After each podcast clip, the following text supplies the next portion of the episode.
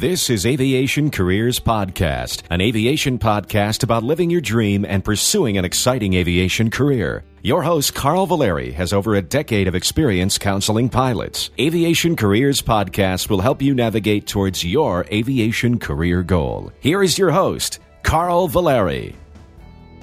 Welcome to episode 48. We spend the majority of the time on this show discussing piloting jobs due to the highly specific training required and the large investment of time and money. But there are many other jobs in aviation which are challenging, lucrative, and interesting. You know, a large portion of the airline's revenue is generated by shipping cargo. And many of us don't realize this, but the hold, the baggage hold compartment under the airplane is not just for holding bag, it's it bags, it's for shipping cargo. You know, to help us understand more about how the airlines utilize the cargo hold and the careers in cargo, I have with me a cargo specialist with a major airline, Jesse Ziegler. Hey, uh, Jesse, welcome to the show. Hey, how's it going? Glad to be here. good, good, good. You know, uh, in full disclosure, Jesse and I actually have uh, know each other, and we ha- share the same date of our marriage, which is pretty interesting. Uh, I got married on October nineteenth, and so did you. So that's terrific. it's a wonderful thing, isn't it? yeah, it is. And and uh, Jesse, you know, tell me a little bit about your aviation background, and and surprise me a little bit because. Uh, and refresh me on, on how uh, how we got to know each other. Maybe the, the audience might be interested in that. Absolutely, it's it's kind of a funny story the way that um, I tell people how I got involved. Um, I was actually just sitting in, in, in an English class in high school, and one of my uh, somebody that I went to school with uh, mentioned that he took flight lessons out at the local airport, um, and and and I thought, well, you know, if if he can do it, then then I definitely think I can get out there and do it. So. Uh, yeah, I told my parents I was going to go out there and start sweeping hangars and uh, hanging out a little bit, and that transitioned into um, a discovery flight, which was with you, and uh, eventually that turned into getting my my private before I went to college, my private pilot's license there at Peter O. Knight in Tampa. Yeah, that was a lot of fun. I I, I do remember that, and uh, you, as a matter of fact, you soloed uh, on uh, a specific date. You were pretty young when you soloed, right? Yes, yes. I, I, I, soloed the day after my birthday, the first day that I was eligible to solo. And uh, yeah, that was a very, very memorable day. That was back when um, a, a C 150 and a Tomahawk, I believe, were both uh, about 45 or $50 an hour uh, wet. And, and those are numbers that I'm sure you really don't see much of anymore today. yeah, I remember those days. Gosh, that's going back a while. And, uh, and since then, things have really progressed. And uh, just before we, we go into some of that background there, uh, we you know you went you went from being into flying and going to cargo. That's that's a pretty big leap there, and you've done a few things in between. So uh, just quickly, what what kind of ratings do you have first of all? And then, uh, you know, did you go to college and, and those type of things real quick?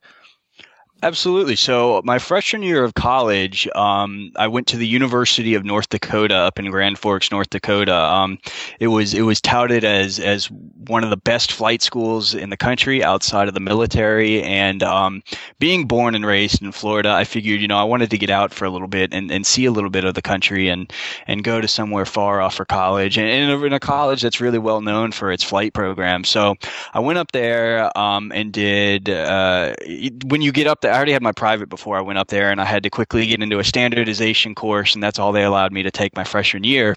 So, um, very quickly in the, the, spring of that year, I realized that 40 degree below zero and 50 degrees below zero in the winter was not what I liked. So, um, I quickly made the decision that I wanted to be back in sunny Florida. So I applied to the Florida Institute of Technology, um, one of the original three schools that I uh, was considering for college. I got into there and um, transitioned down and quickly got my instrument rating, followed by my commercial, and then my multi-engine. Um, and then quickly after that, uh, the last thing I wanted to do was take an air taxi class that helps you build hours in the multi-engine aircraft. Uh, the the the and and and I so I, I went ahead and did that and graduated. Um, the official degree that I have is a bachelor in science with a, uh, in aviation management with flight, and um, I graduated in December of 2008. It sounds like you're on track to become an airline pilot or, or a pilot in general, um, commercial pilot. What made you decide not to go towards becoming a pilot? Yeah, so the um, when I first went out to Peter O. Knight with my parents to to kind of look into this whole being a pilot as a career um, path, that you, you sit down and you take a look at what the current salaries are in the airlines and uh, what, what, what first officers are making and what captains are making. And, and at that time it was um, you know it was very enticing. Not to mention uh, you know the romantic notion of being a, a commercial pilot is, is, all very intoxicating. And so you know I, I thought that it was you know a, a great way to make a living um, doing something that I was so passionate about. And the pay on top of that w- w- was something that was beneficial to me pursuing that path. Um, um, but very quickly, uh, I realized in college, after a few of my uh, contemporaries were graduating, that they were going to regional airlines and being first officers for for very, very um, what I thought was very low wages, especially considering uh, the tuition and flight costs that are incremental to a degree when you pursue pilots licenses on the commercial level. Um, you know, I, I, made a decision that uh, I thought that to really live the life that I wanted to do, I wanted to be able to go into the corporate side. And, and many times I, I didn't want to start to hate what I loved so much. I was afraid that being paid at that low wage that they may um, I, I, may really start to, to, to, dislike flying. And I really wanted to ensure that I, I maintain that passion. And uh, a as some people would say, you know, I've I've kind of tried to become a weekend warrior, and, and that's where I can really hang on to that romantic notion of of flying and um, you know. Uh, making sure that it doesn't become old or it be, doesn't become something that stresses me out or, or, or becomes work. I, wanted to make sure that it, it stayed something that I loved. So, like I said, I went into the corporate side of things. Um, which in many ways has been uh, just as fulfilling, if not more, than than actually flying um, flying the line or holding a line position as a pilot. You know, that's a fascinating story, and I, I, you know, one of the things on this show I like to try to promote people to go after the career that they really enjoy and love, and you never know what's going to happen. You know, the, the the path towards your aviation career goal is, is varied, and you never know where you're going to wind up. And you're you're actually a perfect example of that, Jesse. And that's one of the reasons I wanted to have you on today. Uh, I almost, I almost felt a little sad when I found out you didn't want to be an airline pilot because, you know, being one of your first instructors, I felt like, oh my gosh, what did I do wrong? You know, but, uh, but I'm glad that you've, you found something that you really, really enjoy. And I'm glad that you're still flying. I think that's terrific. No, no, you know, you, you didn't do wrong and, and none of my instructors along the way did anything wrong.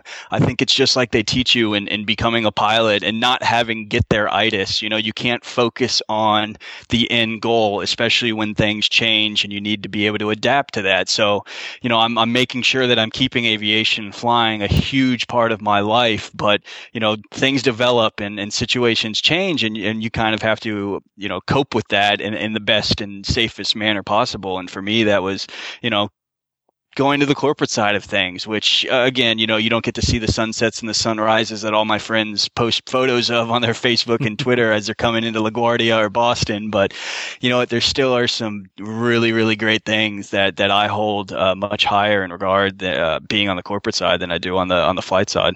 And that that's what we want to talk about today. I want to get back to that later as far as what you're going to do with your I mean you have this skill, but let's let's talk about what what we're here to talk about today. And that's that's about cargo and and the airlines. Now it's interesting because as as a pilot, I watched them load cargo on the airplane and, and I did not realize this until I studied it further that the cargo is actually something that is very important to the airlines. Why is it so important? Absolutely. So when you look at the bags that passengers bring, um, rarely are there so many bags on a flight that the aircraft departs with all of its cargo hold space below decks um, full of bags and strictly bags.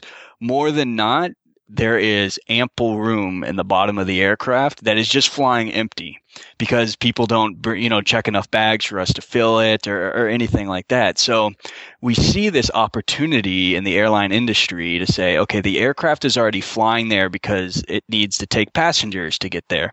And we've got all this open capacity cargo capacity in the bottom of these aircraft. Why don't we start transporting goods for you know, for, for revenue and, you know, and, and a, a new business unit that, that will contribute to the revenue of the company.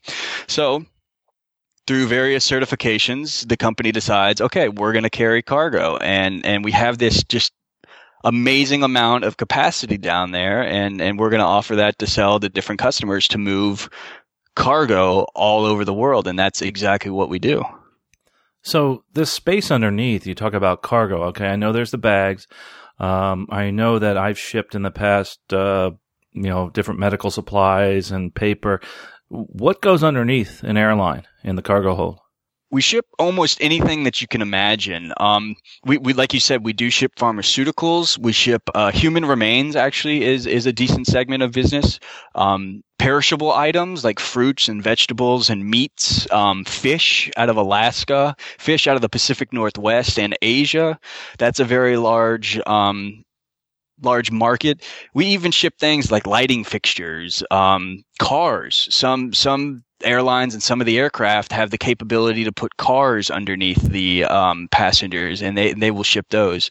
Um, really, anything that isn't in, um, inherently dangerous, like chemicals or flammable materials, you can move it. Uh, um, uh, pretty much on any airline that, that, that flies passengers as well. Wow, that's fascinating. I, I had no idea that uh, all that was going underneath. Uh, you know, when they say to us, "Hey, you have this much of cargo," uh, they only tell us what's uh, hazardous materials, and uh, and that's it. I mean, we don't really get to know what's underneath there. But who knows? Maybe we're shipping a, a small car or something like that somewhere. It very well could be.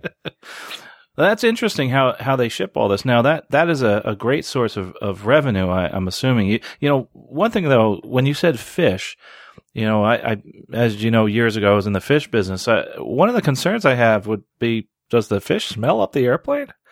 That's a good question. Um, and and a lot of the fish is shipped in sealed containers. Um, and and the, let's make a quick differentiation here. Um, when it comes to the uh, cargo side of things in the airline world, there, there's two ways of moving um, uh, uh, especially perishable items like fish. There's narrow body, which is like your 757s, your A320s, your regional jets, the single aisle aircraft, and then there's your wide body aircraft like the 76s, seven, the 777s, A330s, um, A380s, all of that.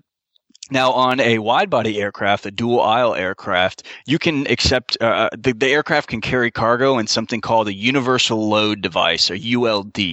And in that ULD, you can pack it with gel packs of ice. You can pack it with uh, dry ice. You can pack it with a number of things to preserve the fish that then goes over this sealed container, be it styrofoam or plastic or anything else, to where this um, fish and and because it is uh, obviously from the ocean there's a lot of moisture and water that goes along with the fish. You know it, airlines take great lengths in ensuring that that doesn't seep out because not only would it potentially stink, but think about how, how much corrosion would occur to the aircraft if salt water was leaking out of these containers into the belly hold. And, and, and over the course of years and years and years, that would, that would absolutely be detrimental to the safety of that aircraft. So making sure that containers that have fluids in them are sealed is, is a very important, um, important thing to the airlines transporting that cargo. It seems that with all this work that you do and all these different devices and materials, seems kind of expensive. This cargo must be fairly lucrative to be shipping.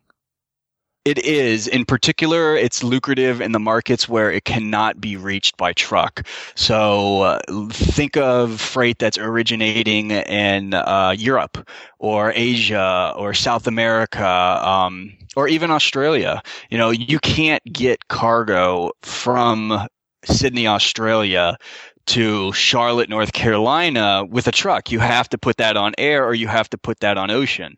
So uh, I'm sorry, uh, an industry term is putting it on ocean is shipping it via ocean. Um, obviously, that takes much more time, and perishables aren't always ideal to take that much time because they won't be fresh by the time they arrive in their port. And it's the same thing with trucks. Not only can you not get to Charlotte on a truck, but you can't get there. Eh, you can't put it on ocean and then truck it from LA to Charlotte and get it there in time for it to still be fresh and have customers that still want to buy this fish. So a lot of time, pharmaceuticals is a great example of that. There, there's very strict times that you know, it, very short amount of times that the between when the drug is made until it is administered before it loses its effectiveness. And you know, a, a two day truck ride from LA to New York you know it's it's it's going to render the drug useless so so you you have to look at putting it on a 3 hour 4 hour 5 hour flight trans transcontinental to get it there in time that's fascinating now this other cargo that i've heard of uh, for instance, packages. I, have heard of that. Honestly, I've never used it, but I know that you can send packages. You know how you go to FedEx and just quick ship something, or uh, you take a package yep. somewhere. How can you do that at an airline?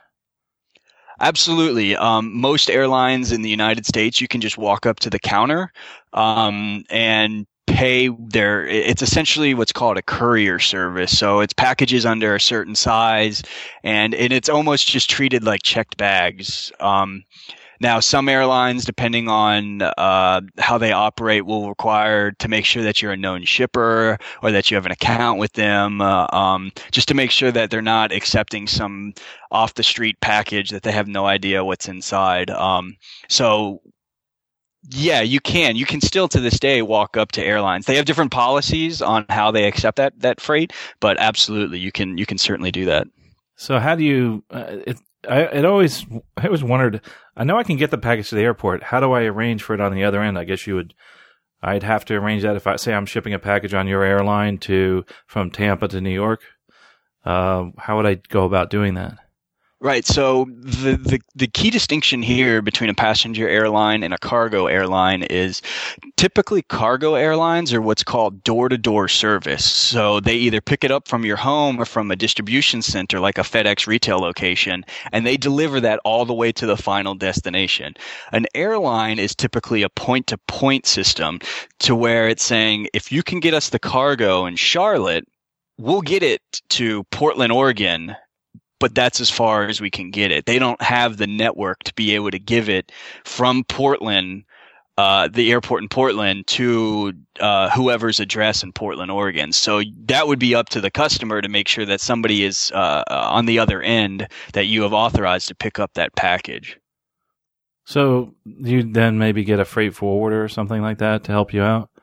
Yes, yes. So you could go to a freight forwarder, which uh, is is exactly as the name suggests you go to i mean fedex is a freight forwarder essentially. I give them a package and they forward it on all the way to my final destination. Now fedex may not move that on a fedex aircraft. They may move that on a passenger airline because it makes more sense economically speaking for them to do that. But a freight forwarder is somebody that you go to that covers that last little bit of transportation from the airport to its final destination, or on the beginning side from from its point of origination, which is typically a warehouse, to the uh, originating airport.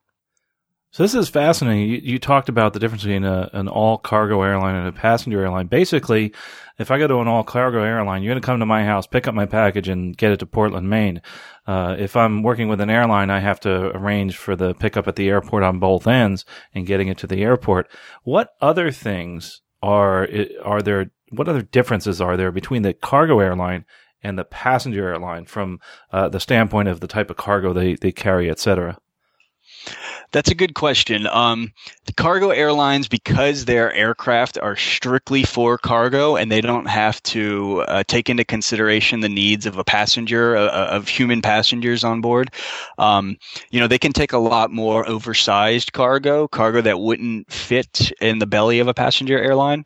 Um, they can take a lot more uh, like like i said earlier vehicles a lot more oddly shaped vehicles um, they can in in fact i've heard of them transporting uh, large sea animals to different aquariums throughout the world they can take custom sized containers um, that are filled with water or or even um, I've heard of horses being shipped on cargo airlines. You know, they, they are much more of the utility um, you know the the pickup str- pickup trucks of the sky. They're the ones that you can whatever you can throw in there uh, is what they'll is what they'll take, and um, th- that's that's certainly one of the advantages that cargo airlines has. Um, one now the passenger airline, you have to remember that the chief revenue flow is going to be from the passenger side of the airline. And because that aircraft is already going to the destination, why not try to fill it up with cargo? So you tend to have a lot more daily operations. Um, uh, what we call origin and destination combinations. Um, so to say that you may have, uh, you know, 10 flights a day from Chicago to Dallas on a passenger airline, but you may only have one overnight flight from a cargo airline. Um, this bodes well for the passenger airline, especially for those um, uh, courier type packages where a customer may give the airline a package at eight in the morning for the nine o'clock flight because it needs to be in Dallas by one o'clock local time. Whereas if they wait for that cargo airline, you know, they're going to tender it to that cargo airline at seven or eight o'clock at night for the 1 a.m. or 2 a.m. departure. And it's not going to be delivered in Dallas until next day. That that's what we call next day service, not same day service. So you kind of the, the aircraft the operations differ in the fact that cargo aircraft kind of sit around all day for the most part not all of them but for the most part they sit around all day at the distribution center where trucks are out in that city all day gathering packages. Then they go to sort and they load everything that they can onto that aircraft that's departing at one o'clock in the night in the morning i'm sorry. So because they don't have passengers, they can operate at these odd hours and they can sit around all day during the day when there's bad weather and, and, and, you know, issues like that. And then they go in the middle of the night and complete these legs of delivery. Now, a passenger aircraft is it, for for larger destinations is always tra- traversing back and forth between these different origin and destinations, and and you can you know, you open up a lot more destinations with a passenger airline. I, am thinking of, uh, you know, like UPS out of uh, Louisville. You know, they may only fly to 50 or 100 destinations a day out of their hub. And if you think of, uh, you know, any any airline out of JFK or Chicago or Charlotte or Atlanta or LA, you know, they may hit 400, you know, they may hit hundreds more destinations per day out of that airport and and, and to to a to somebody who's trying to move cargo, you know, that's much more beneficial than having to wait for it overnight to move to another hub and then wait for that connection and, and, and move move that way as well. That's pretty interesting. So if I want to get something over to Fort Smith, or, say I want to go to somewhere like Appleton, Wisconsin, uh, it might be better to go with a, a passenger airline, possibly, to get a point to point on the same day. Interesting. Really, that that's pretty fascinating stuff. Now, now you you work on the passenger side and the cargo. There's, it sounds like there's there's a lot involved here. There's a lot of operations. There's a lot of people that are involved in this. And since we're talking aviation careers Maybe you can give us some insight as to the different jobs, what career opportunities there are in the cargo world, uh, including the one that you're doing right now. Sure. So what I do uh, uh, in my current position is is I'm revenue management in cargo. So essentially, if you can think of revenue management on the passenger side, those people that raise your fares up and down on a daily basis to try to maximize the mix of fares on an aircraft to make sure it's profitable. We essentially do the same thing, just with cargo and not passengers. Um, so we we largely look at a lot of statistical data and historical analysis and how we want to price cargo that is going to move on the airline. Now, cargo is its own division at most airlines, and like any division, it has its all of its supporting roles that that work towards the success of that division. We have HR, we have marketing, we have operations, we have a team that looks at flights that are very full and makes sure that it prioritizes freight correctly to make sure that we get the highest priority freight on first and to make sure that it that it flies as booked. Um, you know it, it, really has any role that you would expect uh, any any roles that you would expect any large division of a, of an airline that would have would have. Um, we really can you know i think you know of course there's nuances uh, like marketing is slightly different um, because it's dealing with cargo instead of the actual airline same thing with, uh, with, with HR and accounting. We have a whole finance division. You know, they they all support um, the entire division as well. And then, of course, there's revenue management, who who uh, I'm one of many. I have a very specific sector that I'm assigned to, and I make sure that within that sector, I'm maximizing the revenue that we get. So we have a large sales force as well that goes out into the field, and they're the ones that are interfacing on a daily basis with the customer, making sure that shipments are moving correctly, making sure that they have um, the correct prices um, at their disposal to make sure that you know that they're getting rated correctly when they give us freight. They're, they're, they're the boots on the ground, if you will, and and and and and the relationship between sales and revenue management is something that is very important to make sure that we can you know fill our aircraft as much as makes sense uh, for for our division to be successful. So this is not a small organization. You know, I, I look at cargo. I think, geez, this isn't very large, but uh, it's it's sounding bigger and bigger every minute you talk. Do you know what percentage or and also how many people might be working within your the the cargo area of the airline you're at? So in, in my area, um, I want to say that there's about 200 people, and I'm not counting the. Um, so there's operations people on the ground at every airport that we fly to, um, and, and, then there's also sales force. So um, I, I, honestly don't know the exact number of people that are dedicated to the sale or to the uh, cargo side of things, but I want to say that it's uh, approaching a thousand. Um, we are a relatively large group, and and and all over the world. We just had a um, a global conference uh, a few weeks ago, and I met uh, a representative in Pakistan who who sells cargo, um, you know, moving to and from Pakistan, and uh, not to mention the the large Asian contingent and and Australia and Africa and Europe. You know, it's it is truly. Uh, I interface daily with. I have a team in Mumbai that I have to talk to. Um, I, I, truly do talk to people that are just down the street and people that are, you know, half a world away um, on a daily basis. That sounds really fascinating, boy. It, it, it, how how in the world do you become qualified for such a job to be like a cargo specialist like yourself? I actually um, started my air my professional life in the airlines in revenue management and i think that that played very well into setting me up to, to, to earn the position that i have now.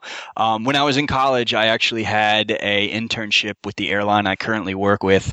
Um, and uh, in in the schedule planning group. And um, I went back and finished my final semester of college. And actually, I moved to Germany after that. Um, when I was in Germany, I worked for DHL, and I did largely the same thing um, that I did uh, as an intern, and that's a lot of schedule planning. Um, shortly after that internship ended, uh, I moved back to Florida and started in passenger revenue management um, in Orlando, where their hub was at the time. Um, shortly after that, Southwest purchased AirTran, um, and I decided that uh, I would start looking for other opportunities. And um, I moved down to Fort Lauderdale, Florida, where I became uh, a revenue management on the passenger side of Royal Caribbean Cruises and Celebrity Cruises, which is um, in many ways very similar to passenger uh, RM at a airline. And uh, I spent a bit of time there, and then the uh, the company that I interned with uh, offered me a position uh, after I'd worked with Royal Caribbean for about a year and a half, and we decided to, to to, to pursue it. And I was lucky that I was able to convince my now wife to move up here with me. And uh, you know, it's it's been it's been quite a journey, but it's been a very rewarding one as well. That's really, uh, gosh, I didn't realize you did all that. That's pretty fascinating. That so now you can take this skill that you learned at the airlines and use it in, in similar industry, travel, but uh, in the in the cruise lines, etc. So there's other. Uh, can you think of anything else besides that? I guess it would be uh, trucking, that type of thing. Yes, absolutely. There's revenue analysts in, in trucking. Um, one of one of the largest groups of uh, revenue management analysts that I've been able to glean is um, hotels. You know, there, there's just so many hotels out there, and I, I, don't know if I've ever come across or stayed at a hotel that doesn't have a, a dedicated analyst, um, or at least an analyst at the corporate level. You know, they they are probably the largest employer of the quote unquote revenue management principles um, out of any any other segment of of of any industry that employs revenue management techniques.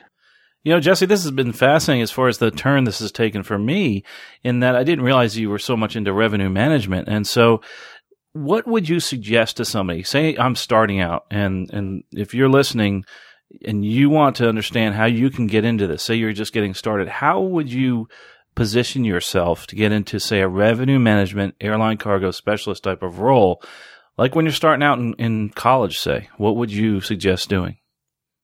My suggestion would be, you know, you need to start early. You need to, uh, I would say one of the things that probably helped me the most and still still helps me out uh, and pays dividends is getting that internship with with the airline. Um, that is a great thing to have on your resume. I, I can't tell you how much the worth uh, of that is. In fact, it, it, was so valuable to me, I decided to go back to my college, Florida Tech, and recruit uh, an intern for our division. Um, and and you know, I, in in one way to give back to uh, you know the, the college that that I went to. But start early, you know. Um, people people often like to pick out certain classes that really helped out, and um, one of those classes that I had was um, aviation management. It was the capstone course of my degree. And in, in that, you actually sit down and talk about the basic principles of fleet utilization and revenue management. And, um, and, and that was very eye opening to me as well. Um,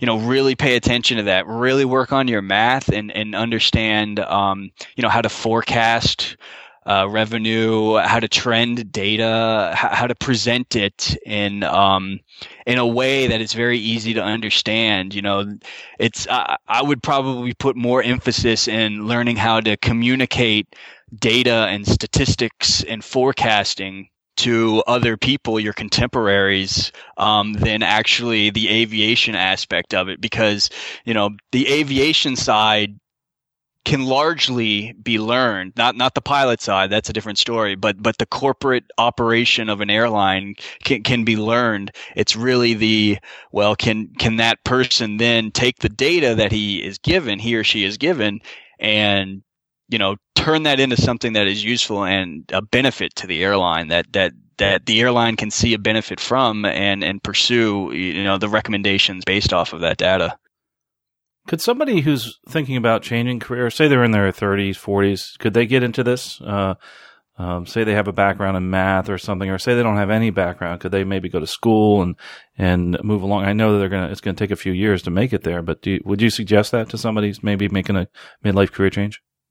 Absolutely. You know, it's it's it's something that uh, you know, it's it's it's interesting that it differs in this way from from the pilot side. Uh, you know, I've been I've been on on the training side of, of the commercial aviation, and and there is uh, you know there is a very small percentage of people that reach a point in their flight training where they say, okay, uh, you are really putting in the time, you're putting in the effort, you know your um, you know your regulations and and everything, but there, there, there's a plateau they've reached where they can no longer improve their stick skills and actually flying the aircraft and how they do, and and and um, no matter how hard they work at it. But it's very different in the uh, the revenue management side of things, to where as long as you're dedicated to it and you're willing to put in the effort and and you stay motivated, um, you, you really can't reach that point to where you don't you, you can't overcome any obstacles that come at you you know? It's it's absolutely something that somebody can learn and become very good at as long as they're willing to invest the time and effort into it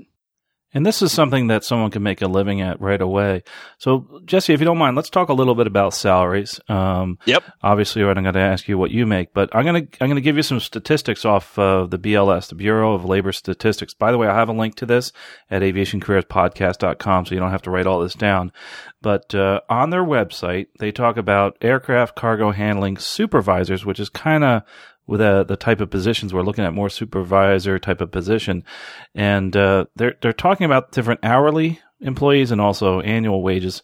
Let's just look at the annual rate wage. And we're saying the median the median that's in the middle is 47,930 uh, in the top 90% they're saying it's about 76,650 and that's for a type of manager. I know there's many different jobs uh, say you're uh, somebody who wants to handle the cargo, someone who wants to be a supervisor, all the way up to uh, the person who's the supervisor the supervisor. So, is there any salary ranges you can give us, possibly, to give us an idea what someone could make, say, at, at, at the place that you work? I would say that that range is very accurate. Um, now, there's a small caveat to that, and that is um, revenue management and at least what I'm familiar with is, is, something that is very demanding, and there's a lot of uh, pressure because you are the chief. I mean, you essentially dictate the amount of revenue coming in the doors. Um, and there's a lot of pressure because there's a lot of justification that you have to make on that. So, because the, due to the uh, the pressure and the amount of data you have to sift through, there there does tend to be a higher turnover rate. And in any position, no matter what uh, discipline it's in, when there's high turnover rate, it tends to be an entry level position, um, and, and, that is uh, the same throughout any any discipline of revenue management, whether it be cruise lines, um, airlines, hotels, rental car companies, trucking companies, even restaurants. You know, um, any sort of entry position like that, I would say that you're looking at uh, starting at maybe in the mid 20s. This is now this is for an, uh, an uh, entry level revenue management position. It, it, goes up very quickly, but I would say starting level starting entry level would be between mid 20s to um, low 40s would be the the yearly range, and then um, and then it can go up from there. Okay, and then on the high side, uh, what would you think it would be? Say someone who wants to move up the ladder moving up the ladder, putting in maybe five or 10 years worth of uh, seniority, I would say that you would probably be within the 70 to uh, $100,000 range, especially at the manager level. A manager typically, man, in, in all revenue management positions that I've had, a manager is over four or five people who all manage, uh, you know, like the United States, let's say. A man, there's one manager that manages all the United States origin traffic. So he or she is in charge of the four analysts that do the day to day managing of those individual sectors, and, and their salary range would be probably between yeah I would say about 70 to to 100 um but again you know I'm I'm I've only been out of college since 2008 I, I wouldn't say that would uh, I, I wouldn't put too much faith in my numbers. That's as much as I can surmise from from this amount of time but but I, am still new to it you know so I I don't have everything figured out just yet. Well it seems to me that it you start off fairly low but you can move up quickly uh, and yep. then move on from there, which is good. And that that's it's it's somewhat like being a pilot, but you you move up a little bit quicker salary wise because those numbers you wouldn't see for a while, as a, especially as a regional pilot. And that's very enticing to a lot of people going through flight training. And and then that's you, you hit the nail on the head is because uh, there does seem to be a little bit more mobility and salary, uh, upward mobility and salary when it when it comes to the uh, to the to the corporate side of things as opposed to the uh, the flight line side. Right, right. So now we talk salaries. There's other benefits that that you have in an airline. There's some really cool benefits, you know, medical, that type of thing. But one of the neat things about working in the travel industry is you get to go places for free. What do you get the same type of travel benefits as say a pilot or a flight attendant?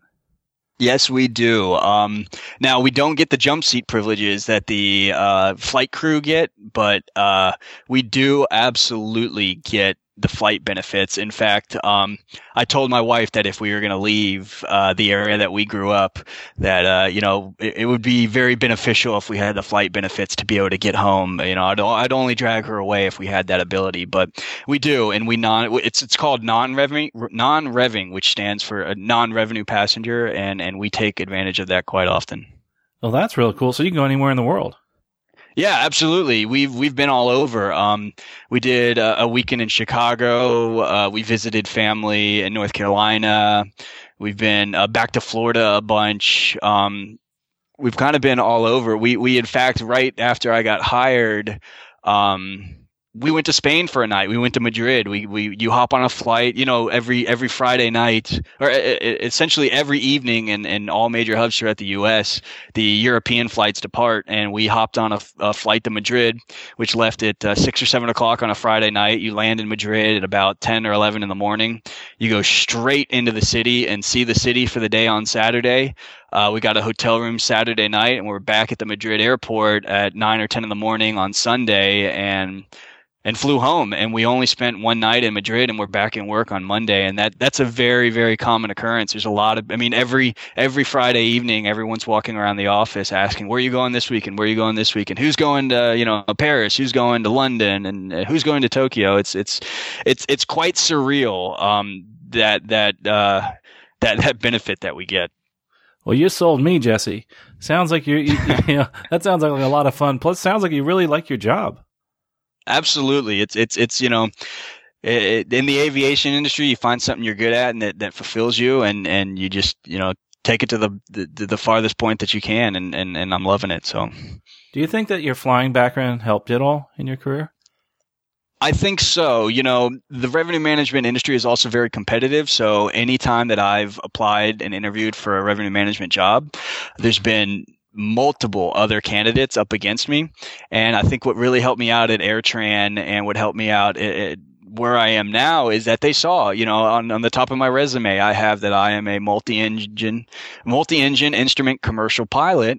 And, um, I've, I've got, I listed my hours and, and everything like that. And, you know, just to kind of say, Hey, you know, the, the, I, I stand out because there's not a lot of our people out there applying for RM jobs who, who know about that aspect of the industry and know about, you know, flight ops and, and, and, and different things like that. So, do you think going to one of these larger schools is a good idea and helped you with your career? I know you talked about the internships. That's one benefit. What other benefits do you think there would be? I think that when it comes to school choice, it's it's much more reputation is always is always something that's very important. But I think what you really need to do um, uh, on an individual basis is evaluate the you know evaluate the cost of the school, evaluate um, what what kind of student loans you may have leaving school, and and kind of look at these you know different uh, salaries of different aspects of the airline and and work out what makes sense what's logical. You know I, I tend to think very analytically because of my job and you know look at what you're look at what you may come out with in debt from student loans and excuse me, and look at what you may be making. And you know, there's a lot of big name schools. Um, there is one just up the up the road from us called Embry Riddle, which um, I, have never met anyone that I haven't liked from Embry Riddle. They're all incredible people. But when I applied there, um, they wanted, I think, around forty thousand dollars a year. Uh, th- I mean, it was just a it was a substantial amount of money that they wanted, and um, I'm sure that it's absolutely worth it. I'm not debating the merits of that, but you know that that kind of money per year that includes flight costs. Um, if you multiply that out over four years, you have a huge monthly payment on that uh, student loan, and and while that will certainly you know be a better looking resume to say that you went to Embry Riddle, there, there's many many other fine flight schools out there that also have big reputations. Auburn, Purdue, North Dakota, um, you know, and, and, and even smaller schools uh, like uh, Middle Tennessee State University, you know, that don't have that exorbitant price tag, but you can still walk away with a very quality education, very, very good flight training, and, and be, you know, very close to people that went to the more uh, prestigious schools. That's a very good point, Jesse. And I, I think that the most important thing is getting your education. And yeah, if you have the money, go to, go to a bigger name school that'll help you with some networking possibly. Um, but yeah, I think, I think the education is the most, most important thing. And there's some really, like you said, really good uh, schools out there. Uh, as a matter of fact, we should probably start putting a list together, put it on our aviation careers pod, uh, podcast type uh, website here. I'm always surprised to hear about the other schools that have aviation programs, and and and it, it makes me so happy because when I when I applied to college, it was North Dakota, Embry Riddle, or Florida Tech. Those were, you know, uh, or the military. Those were the big three guys that everyone was like, you got to do those, but there's there's nothing else. And and by the time I graduated, you know, I had then found out that Auburn has an amazing flight program, and Purdue has an amazing flight, and all these other ones. You know, do your research, really look into it, and and and you can only benefit from that. You know, Jesse, it's great that you brought up that point because even within Florida, there's innovation. Uh, Polk State College is the first state school with a four year aviation degree. And that's pretty incredible. I love to hear that. That is great. Yeah, it's just awesome. Eric Crump, he's he's terrific. He's a you know the aerospace director there, and uh, he's he's running that program, and it's going to be up and running. I think in another year or so. So I, am just so happy to see that that the costs are coming down. Oh, and when I say that, I know it's expensive. I understand, uh, but in comparison, you have more choices now than you ever did, and I think that's terrific. Absolutely. Competition will always, uh, you know, increase innovation and lower prices to the consumer. So I'm a big fan of, of more competition coming online. Yeah, that's true. The, now, you know, Jesse, let's get back a little bit to flying. You, do you still like flying? I love flying. Absolutely. so, Darren, do you have your instructor certificate or anything like that now? No, I didn't. I didn't go to get my instructor ticket. Um, but uh, you know, I still I still fly pretty pretty regularly. Uh, albeit I'm not I'm not behind the controls as much as I would like to be. Um, it, outside of uh, training in college, it, it can your, your, flight training bill can run up through the roof. So um, I, I, don't get to pilot myself uh, as much as I'd like to. Have you ever thought of uh, doing that part time? It sounds like you really really like it. Um you know, it, it is. It is something that is always something in the back of my head. Um, I, I think that you know, if if if I ever got serious about going back into making a living of being paid by flying aircraft, that would absolutely be the starting point. But um, but again, you know, I, I'm I'm I'm afraid that with the way things, the current conditions and uh, that that some of my uh, contemporaries that are flying for the regional airlines, the current you know way things look for them, uh, I'm I'm afraid that if I were to get into that, I may lose that love of flying, and, and it may become more of a chore to me than than something I really enjoy. So I'm very very content with with what I'm doing now. Well, that that's good. I'm glad you found that that, that part place in your life, you know, where you can, you're enjoying the flying and you're involved in aviation, and that's that's absolutely terrific. You know, before we, and Jesse, I really appreciate your your talking to us today. But uh, you know, is there anything else that you could tell somebody who's listening now and and, and about this career as a as a cargo specialist, as a revenue management specialist. Like you know, for instance, the different challenges and rewards uh, of working, say, in, in this field. What are, what are the best challenges or the best rewards and, and the, the biggest challenges and and what would you know? Do you would you recommend it? Absolutely. You know, the biggest the biggest uh, reward that I would say is is is how directly revenue management affects the bottom line of the company. You know, I I I get different requests on a daily basis that ask for a multitude of things and uh, and I have to go through them with the help of others and a lot of other, you know, uh, data, you know, make sure that I'm making the best decision for the airline. And because in, in passenger RM and cargo RM, you're dictating the exact price to the consumer. You know, when you make a certain decision that, uh, you know, either prices people out of the market or prices so low that more people come into the market, you can absolutely see that affecting the bottom line. And then to me, you know, when my region does really well and it's noted, you can see it on the bottom line. You can see that I had my little part in making my company's success that much greater. That's extremely rewarding. You don't really get that in many other aspects of, of the business. You know, it's, it's one of those rare areas that, that I can affect, you know, something very, very important on the company. And, and that is that is truly the greatest reward that I get out of it, and and it's something that you know I keep I, I stick with. It's something that I I continue to do because of that. Well, Jesse, I'm sure that that people listening right now are going to have a lot of questions, and if if you are listening, go to aviationcareerspodcast.com slash contact page and write in some questions to us. I was wondering if, if I get some questions from folks, can I forward those to you? and Maybe you help me answer those? Absolutely. I, I you know, I, I, love talking shop. I, I, love talking about the airline industry. Um, and, and, and I'm sure that, uh, you know, if it does come through the woodworks, uh, of who my employer actually is, uh, I, I just want to briefly state that, that my opinions are my own and do not reflect, uh, my employer in any manner. Um, but, but I love talking shop. Um, in fact, I used to dabble in a little bit of blogging in the past to kind of give people an inside uh, view of the airline. So, of course, any questions I would be more than happy to talk about. And Jesse is somebody who's really passionate about aviation. And if you're, you know, I know you're you're listening to this right now, and say you're one of those people that wants to still be an, an airline pilot. Uh, I hope you know Jesse's brought up some some things, some realities about uh, what you're going to go through on your path there it, it still is worth it to me. I really enjoy my job, but there are certain realities, like we talked about. The, the it, it's really put off in the future as far as what type of revenue you'll make for yourself, or what type of money you'll make as as a salary. Uh, but I'm sure Jesse, you still have people, know people that really love their job and, and flying. Absolutely, and you know, uh, you hit the nail on the head. And you know, each person is different. And I have, you know, my buddies that are at all the regionals and even at some of the larger aircraft right now, or larger airlines right now. They love it, you know, and and that's that's their cup of tea. And and I share in that passion. You know, it's just it's just like I said. Eh, you know, it's it's it's all about not focusing too much on the end game and being able to adapt in the current situation. And, you know, this is revenue management is just as fulfilling as I think uh, flying would have been. But, but that's because it's, it, it plays into who I am and, and, and what I like to do. So, you know, be it be it flying left seat right seat or flying a desk you know you can always figure something in this great great industry of aviation to do that you will really really enjoy well, Jesse, thanks for being here and, and thanks for answering all these questions. I, I, tell you, this has been terrific.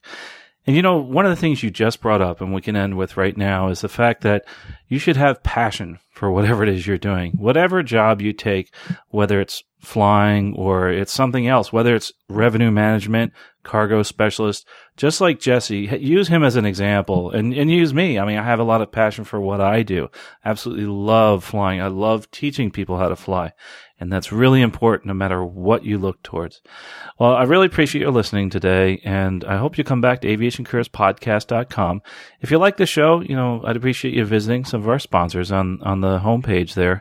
And also another thing I just want to mention real quick, our scholarships are really growing, our list of scholarships. And if, uh, right now they're all free, uh, you'll have to register to see a total of 60 scholarships. After that, uh, it's going to be, I-, wanted to make this affordable. So if you want to look at scholarships for just a month, I've made it at $5 for just one month to look at all the scholarships. We have 500 scholarships that we're, actually, we have more than that now, that we're putting onto the website. And in the future, we're going to keep adding and keep updating them. And if you want, there's a, there's also an annual fee of, of uh, $50 and you get to the look at the website, also get the course, the uh, practical guide to winter flying and the pilot jobs course. Hope you'll go out there and look. And again, Jesse, thanks so much for being here. And we're gonna we're gonna probably have a few questions, I'm sure, from some listeners, and, and look forward to some of your feedback.